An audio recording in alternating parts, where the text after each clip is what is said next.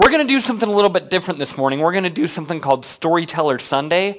And so, uh, to actually, to start that off, I want to tell a story of my own. Uh, this is a story of, it actually happened last uh, in the spring, and it was during the springtime, and uh, one of the things I'm kind of at heart, I'm a creative, I'm a dreamer, I'm a director, and so one of the things I'm involved in is this uh, production called The Thorn.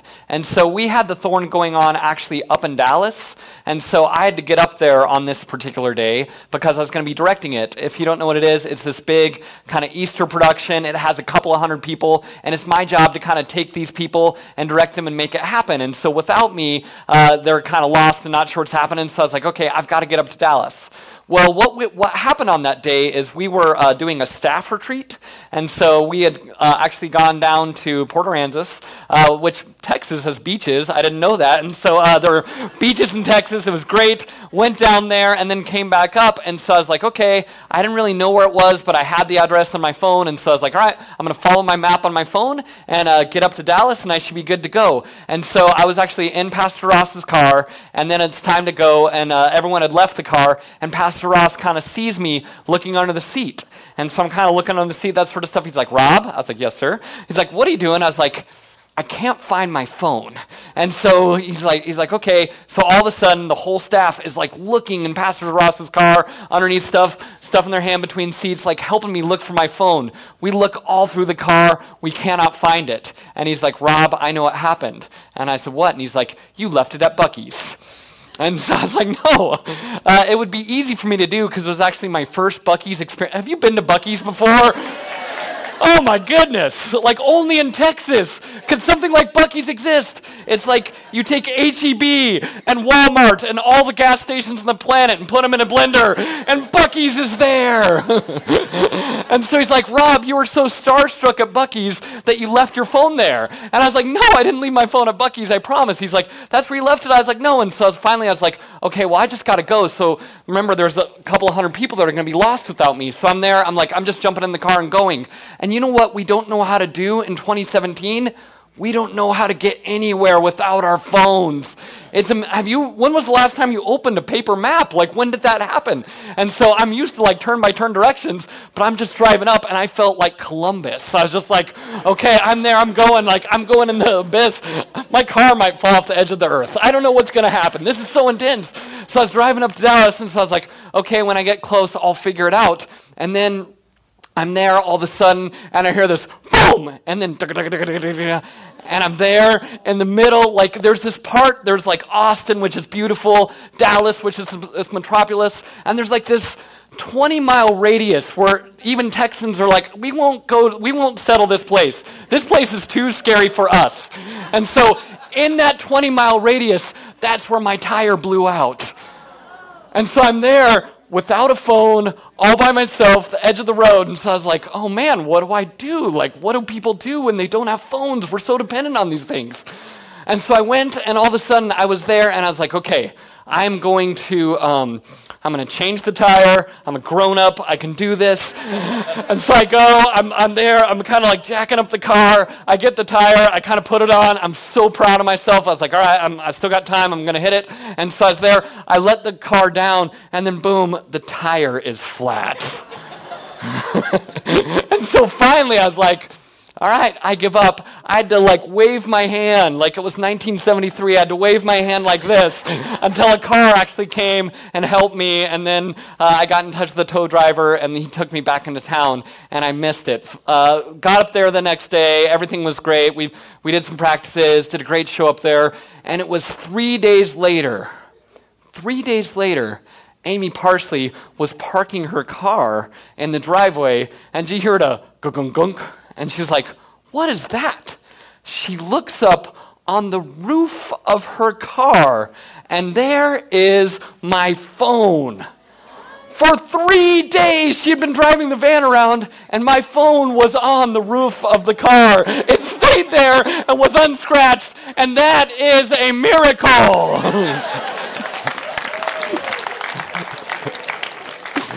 True story. I could not believe that happened. And so think there are stories all the time that um, Some of them are lighthearted, some of them are much more intense and epic, but I think there are stories all the time that point to God's goodness.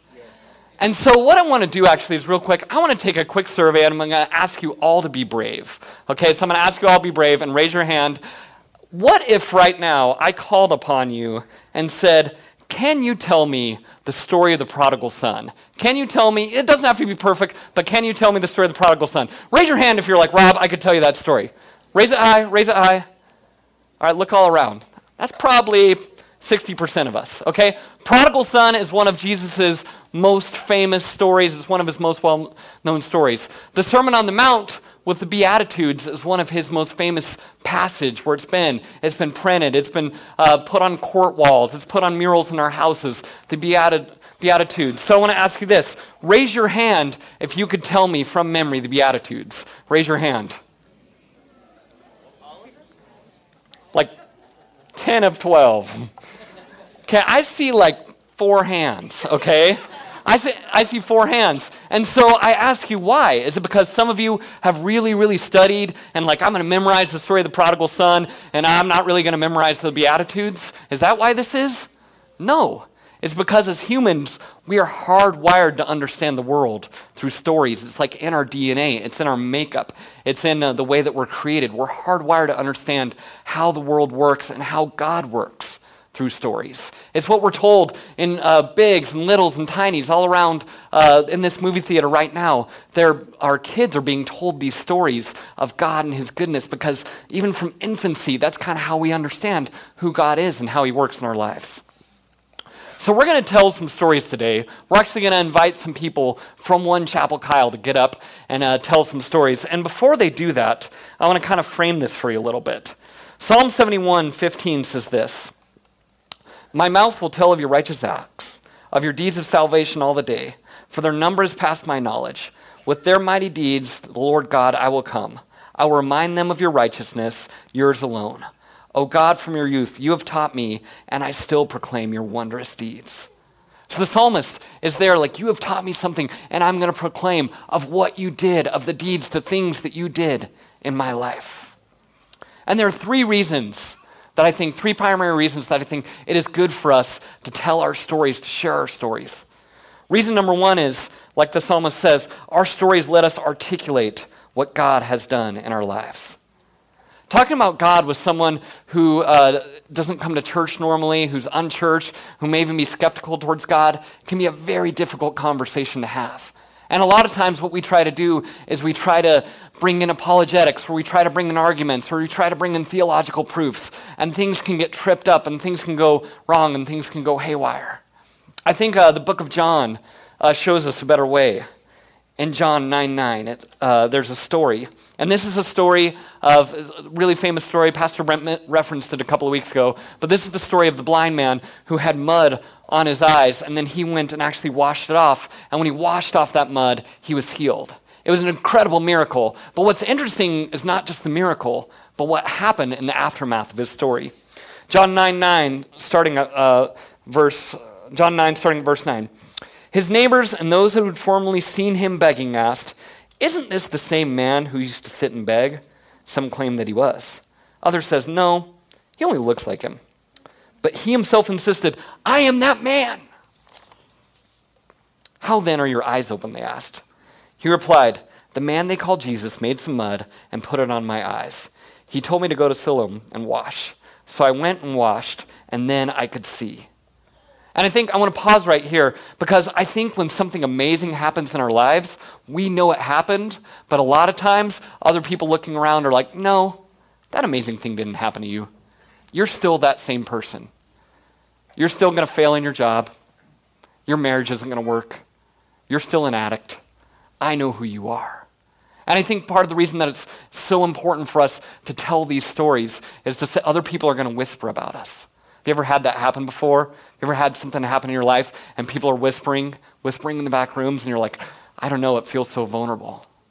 I think when that happens, we have to be reminded of who we are and what God did in our life. And John 9 tells this incredibly. I want to skip ahead a little bit. Uh, after, after this happens, the Pharisees actually hear about this story, and they're going to go and they're going to corner this young man, and they're going to find out what really happened. They're angry, they're frustrated. They're like, uh, Jesus is committing blasphemy. So they went, they started questioning the blind man. Uh, John 9 17 says this. Then they turned to him again, the blind man. What have you to say about him? It was your eyes he opened. The man replied, He is a prophet. They still did not believe he had been blind and received sight uh, until, the blind man's, uh, until they sent for the blind man's parents. Is this your son? They asked. Is this the one you say was born blind? How is it that he can see? We know he is our son, the parents answered, and we know he was born blind. But he can see now, or who opened his eyes, we don't know. Ask him. He is of age, he will speak for himself. His parents said this because they were afraid of the Jewish leaders who had already decided that anyone that acknowledged Jesus as Messiah would be put out of the synagogue. That is why the parents said he is of age. Ask him. A second time they summoned the man who had been blind. Give glory to God by telling the truth. We know this man is a sinner. He replied, Whether he's a sinner or not, I don't know. One thing I do know I was blind, but now I see. It's important to realize that stories, they don't invite arguments. Stories kind of squelch arguments and invite someone into it. Of like, listen, I don't know all these things. There are things that I don't understand. But what I can tell you is my experience. And I look at all of you out here, and I know different ones of you have an experience with God. And it may be questions and things and trials come up against you, and you're like, I can't explain all that, but let me tell you what Jesus did in my life. And as we tell that, it does something amazing as we articulate it for ourselves. I think uh, I love screenwriting, I love film, and uh, the way that I look at stories is one of my professors said, you know, when we, a lot of times, and I think this happens a lot in 2017, we're preaching at each other. We say, uh, he said, when we say, thou shalt not, we speak to the head. When we say, once upon a time, we speak to the heart. And I believe as the church, I believe I'm called to this. We have to stop pe- speaking to people's heads and start speaking to people's hearts. Because I think all of us here, or most of us here, we're here because God did something here. It starts in our hearts. Mind, intellectualism, reading theology, I love that stuff. I'm passionate about it. But life change often happens because of the, those desperate moments, those moments of the heart. So I think we have to start with telling our stories there. Another thing that happens is our stories help us look for God at work. They help us see other things. Have you ever bought a car? Like I, I uh, a couple years ago bought a blue minivan. We were looking at different colors, and it was kind of this cool blue. And I was like, "Oh, okay, this is. I'm going to drive a minivan, but it's kind of a different color for a minivan. You see a lot of like taupes or beiges or whites or uh, mauve or I don't know. Think of all the colors, but I was like, this is like a really unique minivan. So I felt proud. I was like, I was like, I, I did, I did good. I'm styling in a minivan. I was lying to myself, but I was like, I'm styling in a minivan. And I swear, we, we got it, and I felt great about it. I pulled up to a stoplight, and then two minivans, the exact same color, pulled up next to me. And I was like, what happened? all of a sudden, it was just like, I just saw blue minivans everywhere I went, like all around me. They were everywhere. I'd pull in the grocery store, I saw all these cars. Have you ever had that happen? All of a sudden, you get a car, and you see that everywhere? Okay, this is what happens with the story of God. This is what happens when we start telling God stories, one chapel, when this becomes normal in our church, and we're saying, hey, I want to tell you what God did in my life. All of a sudden, different ones of us start looking and we start seeing God's hand everywhere in our lives, in our families, in our schools, in our marriages, in our businesses. That becomes because we have our story goggles on. The same way I had blue minivan goggles on, and I could see those blue, blue minivans didn't come out of nowhere. They were always there. I just couldn't see them. The same is true with God's story. They're happening right now, One Chapel. They're happening all over the place, but you might not be seeing them because you might not be looking for them. Amen. So, for that to change, we have to tell our stories. Third point is this our stories encourage others. Our stories encourage others. Well, a lot of time we think our stories are for ourselves, but like I just said, you know, in that point, we quickly learn that our stories are for each other. I think a lot of times in this world we can go and we can face trials, we can face struggles, and we can say, okay, God, where are you? Where are you? Where are you at work? And we're kind of navel gazing. It's just kind of a term of just, we're just kind of like into ourselves. We're looking at ourselves. We're like, God, where are you? And we're looking down this way. And we don't realize if we just look up and look at our neighbor, there's an amazing story over here. If we just look up and look at our neighbor over here, there's an amazing story happening over here. Across this church this morning, there are amazing, miraculous stories represented. And so, what happens is a lot of times the trick that the devil uses, the enemy uses in our own heads, is we feel like I'm alone. I'm the only one going through this. No one can understand this pain. No one can understand this frustration. No one can understand what this really feels like.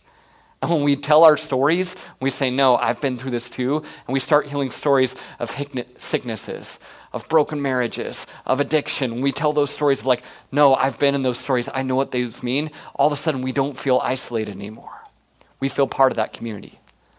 So, what we're going to do today, One Chapel, is we're going to have a few storytellers come up and tell us a few different stories. And uh, I've I kind of sent an email out to the whole church and uh, got a lot of stories back. And I'm telling you, there's amazing things happening in our church. But I want to invite uh, three different people this morning to come and just tell their stories so that you can be encouraged, so that you can understand. These stories, the theme that we did is down but not out. So the idea is when you're when you're down and feeling alone, feeling against the ropes, but you're like, you know what? There's a second act for me. This isn't the end. And so I want to invite our first storyteller to come on up. He is a friend of mine. He's one of the first people that I met when I uh, came to One Chapel, and he has an amazing story of what God has done in his life. And so, One Chapel, would you welcome today's first storyteller, Joel Villegas? Joel, come on up here.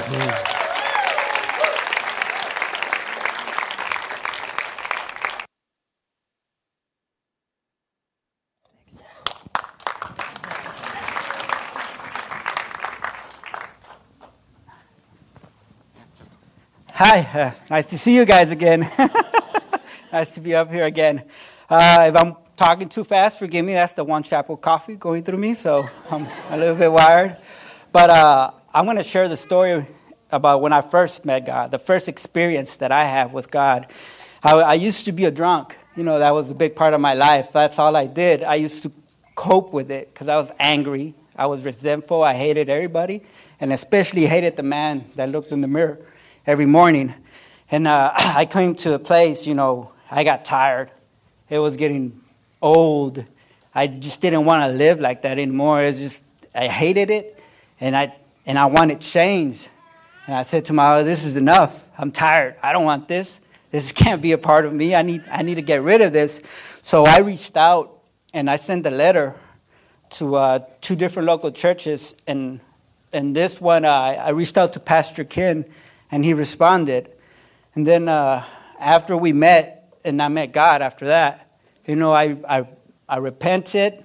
Soon after, I got baptized. And soon after, I, uh, I, my life's been different. I'm three plus years sober, know, one drink. and uh, that hasn't stopped. I, uh, I found a family in one chapel, family uh, where I belong. You know, I'm, I, have, I make a difference. You know, I, uh, I'm, I'm important. I matter. And uh, that's, that's uh, has been great for my life. And then uh, soon after, I found my wife serving, serving on uh, Set Up Teardown. That's where I found her. And then, and then uh, soon after, I went to uh, across the country to China for a VBS I think uh, Pastor Brent has mentioned that. And then uh, when I got back, I uh, enrolled in One Chapel College, and I just preached my first sermon Monday. Monday, so my uh, and that's that's not where it's gonna stop. You know, I'm just gonna keep rolling, keep going, keep going, keep going, because I left me behind Amen. when I said yes, and I made it all about Him. Amen. You know, and uh, I made it where I want to make a difference, not for me, but for people that struggle with the same thing. So as I, as I pursue, I'm moving forward. I'm keep moving forward, and I will keep moving forward, you know, and I want everybody to know Jesus like I, I do. And I know there will be more experiences like the ones I have, the one that I have, but this one is the most effective one that, that's changed my life. You know, born and raised from the dead, a new life, a whole entire new life. so He's done more for me in three years than I ever did for myself in 37. So that's my story.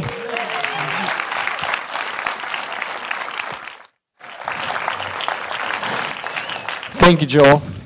And now our next storyteller, Misty Parsley. Misty, will you come on up here? Hi, I'm going to sit down. Um, so, when I was first asked to uh, tell a story, I, I knew exactly what God wanted me to say, but I struggled with it for a while because it's um, something that we're currently going through. Uh, so, if I get emotional, it's just because it's very real um, to us still. So, uh, back in January of this year, um, Zach and I found out that we were unexpectedly expecting. Um, we were we had that oh crap, what am I going to do with a kid moment. Uh, I don't know how to keep something alive. I can't do this. Um, you know, and eventually, eventually we warmed up to the idea and we started thinking of names and whether we wanted a boy or a girl, or I decided no video games. He decided yes, video games. You know, all the important stuff. Um, but about a week after we found out, I started having signs of a miscarriage. Um, oh, sorry. So, uh, hmm, thanks. Um, yes, yeah, so I have to, started having signs of a miscarriage. So I called the doctor, and she said I needed to go to the ER immediately. So, so we went, and after seven hours in the ER, it was confirmed that we lost the baby. Um, sorry. Uh, this is my first time telling this publicly, so.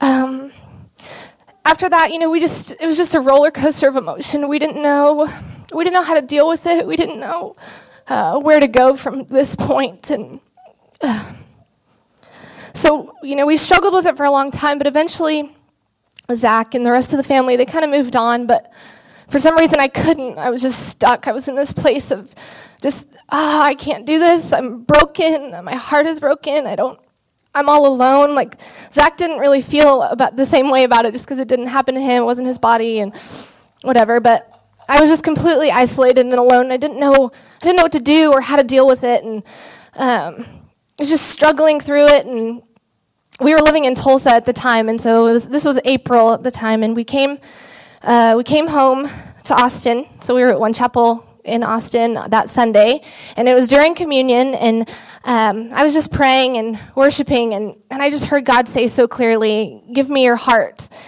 And I was like, What are you talking about, God? You already have my heart. And, he's, and as soon as I said that, I just knew. He just pointed on that spot. I hadn't given God my heart. I haven't given him that pain. I haven't given him that brokenness. I was just taking that burden all on myself. You know, I was tough. I can handle it. I didn't need to bother God with my pain or my issues. Um, so the second he said that to me, and I knew, and so I said, "Okay, God, you can have it. It's yours." I'm bawling at the time, and and the second I did that, it was amazing. It was like all of that isolation and that uh, just that loneliness and that brokenness went away. I was still in pain. I still hurt over it, but I wasn't alone anymore. And it was just, it was amazing. It was such such a God moment. Um, and then after that, it was a month later. Uh, in June, I think it was beginning of June, end of May, uh, we found out we were pregnant again. So we were so excited, so happy, and uh, full of hope, and we just knew that this was this was going to work this time. This was our miracle. This is what this was our gift, and so, uh, gosh. Um, so everything was going great. Uh, a week later, again, signs of a miscarriage. So uh, we went to the doctor's June 14th, had our ultrasound. Ultrasound looked great. I was still really sick, hated everything, didn't like food at all. Um, it, was, it was all seemed to be good. And then, so we went on with our lives June 17th. We moved to Austin. Uh, and then it was, we went on vacation, came back, everything was still good. Um, and then it was July 14th, the day of summer camp. Uh, we went to the doctor, and I was now nine, mo- nine weeks and uh, four days along.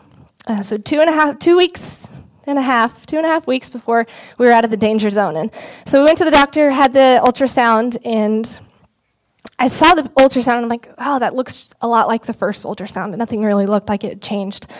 Um, so I, I just knew something was wrong. And then the doctor came in, and she said, I'm sorry, but you're going to have another miscarriage.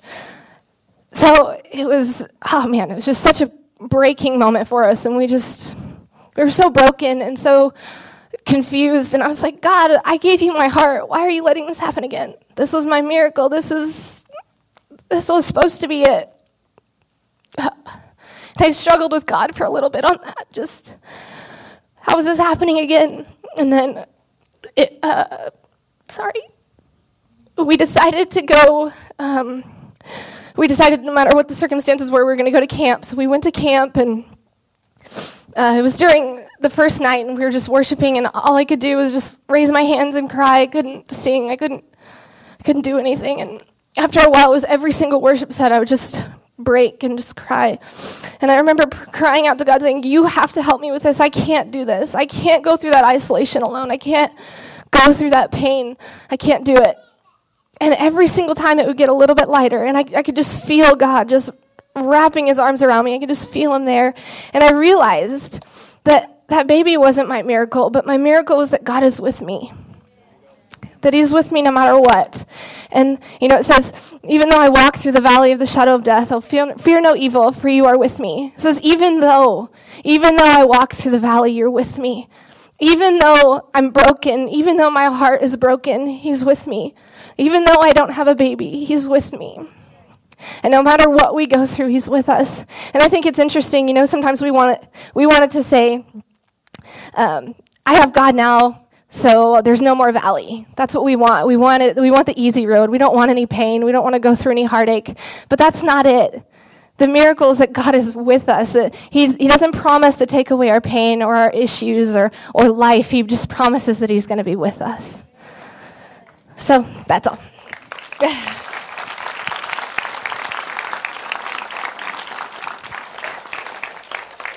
yeah, I think um, sometimes there are stories we think, oh, th- this is it, and then it's supposed to be over. And sometimes it's a long path of walking through it. And so I appreciate Misty sharing that story because it's a story of like, okay, things are not per. Sometimes we're like, okay, God, I want things to be perfect, and then I'll come to you. But God says, no, I want to come to you in your imperfection, in your pain, and walk beside you. And so I love that story for that. Uh, for our final story this morning, uh, would you please welcome the Garcia family? Uh, Johnny Garcia is going to be telling his story, so and family. So come on up, Garcia family.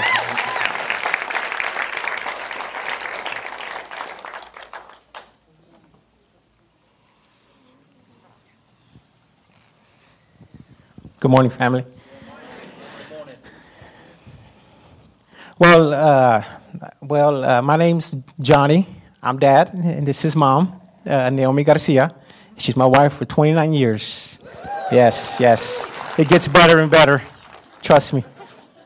So Monday, when Pastor Brent, when Pastor Brent sent me a text and said, "Hey, man, uh, I was wondering if maybe you'd like to share y'all's uh, story about what's been going on with us and uh, Johnny." And I was like, uh, I don't know, you know, you know, you, you, whenever you have a child with special needs, you don't really want to get on stage and share everything. And I was like, I don't know, I'm going to pray about it. Let me see what the Lord says. A few seconds after that, Lord said, You need to share your story. And I was like, Okay, Lord, I'll do, I'll do what you tell me to do. But, uh, but I was like, Lord, but it isn't my story. It isn't, it isn't, it's not Naomi's story. It's Johnny's story. And we as parents are stewards over his life. And so I was like, yes, Johnny's going to share his story. But there's a big but. Johnny's nonverbal. Johnny's never spoken in his life. And I was like, okay, Holy Spirit, what do you want me to do? He said, Nobody knows him better outside of me besides his mama. His mama knows what he's saying, his mama knows what he's thinking. So, mom's going to speak for Johnny. But I need my glasses first. That's what happens when you get old. okay. Um, I believe this is what our son Johnny would say if he had to come up and share this and because this is his story. My name is Johnny A. Garcia III. I'm also known as Chico. So if you want, you can call him Chico, it's his nickname. And this is my down but not out story. I was born with multiple diagnoses, but my main diagnosis is cerebral palsy. My first home My first home was the NICU at St. David's Hospital in Austin. I was there for seven weeks, and I made my first Mother's Day card for my mom there. By age four, I began showing signs of having seizures, but I didn't start taking seizure medication until I was seven. I graduated, yay, from high school, uh, Hays High School in 2016. um, but I continue to attend until I'm 22 since I'm a special needs person, which is really nice. However, I'm most proud of being an athlete, like my dad, but I'm an athlete for Special Olympics. About five years ago, something inside me changed in which none of my doctors can even explain. I began having severe seizures that escalated into grand mal seizures and my swallowing muscles became weak. My neurologist says that it's the worst type of seizure to have, and I agree. So I now have a VNS. It's a vagal nerve stimulator. It's implanted in my upper left chest. It is set to continuously send an electrical current to my brain every two and a half minutes. Plus, I still have to take anti seizure medications. Then I begin having recurrent aspiration pneumonia. I went to Dell Children's Hospital so much, all the doctors and nurses knew me as Johnny G, the guy with the rock star name. After about my 12th bout with pneumonia in less than two years, the ICU head doctor said I had no choice but to receive a G button, which means that I can no longer eat or drink anything by mouth because I will choke. And just like that, my love affair with Oreo cookies and popcorn had stopped. However, I still get hospitalized for aspiration pneumonia. I produce excessive saliva, and during a seizure, I can't swallow the pooled buildup of saliva properly. I can also get pneumonia if I have drainage from seasonal allergies or a cold, which brings me to this past January. I was hospitalized at Dell Children's Hospital from January 15th through the 26th, 2017. Yep, aspiration pneumonia from a seizure. While this wasn't our first rodeo there, I didn't expect to be there for so long. My parents had gotten to be experts at all this and usually catch the pneumonia right at the beginning. But with high fever and coughing, I aspirated from refluxing my last bolus feed and caused the pneumonia to get worse on the third day of my hospital stay.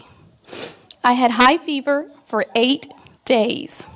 The antibiotics were not working fast enough.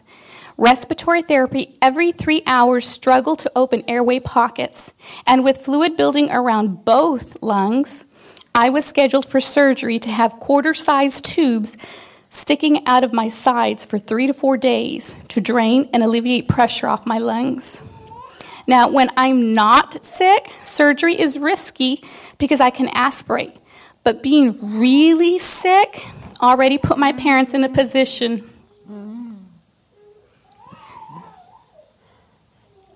to legally have orders signed and in place for a gentle goodbye. We had only been a part of one chapel Kyle for about eight months, but had already jumped in and began to have relationships with several people and gotten involved in a few weekly groups. Thank you all for the groups. I slept most of my hospital stay, but I was praying for you. I remember hearing my parents talk about how big and faithful our God is. While, while they prayed daily for me, Mom, Dad, I was praying for you.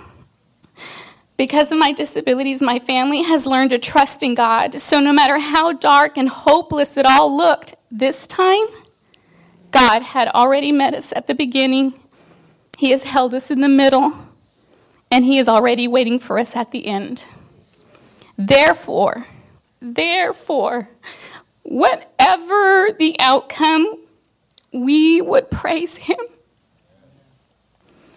Several of our One Chapel Kyle family called or texted my parents daily, checking on my progress, giving encouraging words, and even a few songs were texted to them. Thank you. You didn't see the tears of being loved on my parents shed as they read out loud the texts or shared the conversations they had from you all.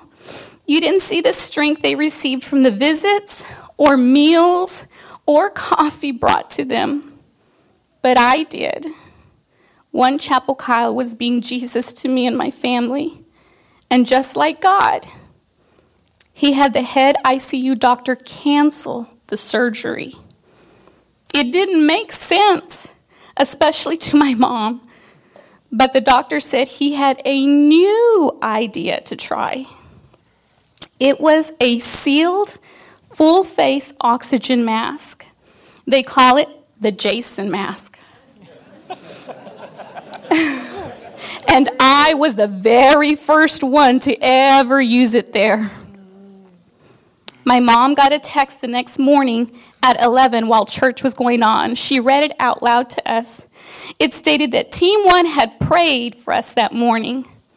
Four minutes later, the same person texted that during the service, one Chapel Kyle stopped just to pray for me.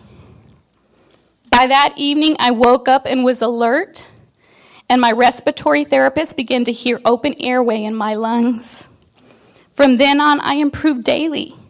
I was later told that you prayed for my healing of pneumonia. But that's not all y'all prayed for. You also prayed against the seizures that I've been battling for most of my life. While I still struggle with seizures, they have been reduced significantly. Some days I don't even have any. And it used to be that without fail, I would be hospitalized every three months for aspiration pneumonia. Today, I've been hospital free for seven full months.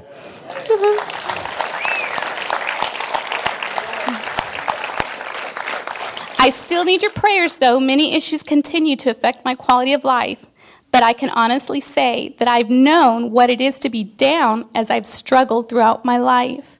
But with the hope that Jesus gives me, I'm not out.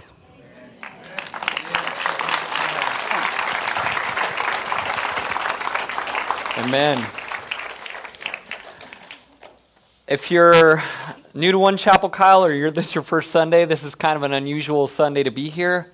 But I think it's an incredible Sunday to be here because you're, you're seeing firsthand that you're walking into the middle of a story. And this is a story we've been walking with the Garcias as they've been going, and Johnny Jr. has been there, and the prayers, the faithfulness. A lot of times we wonder if that stuff matters, but it does. It makes such a difference.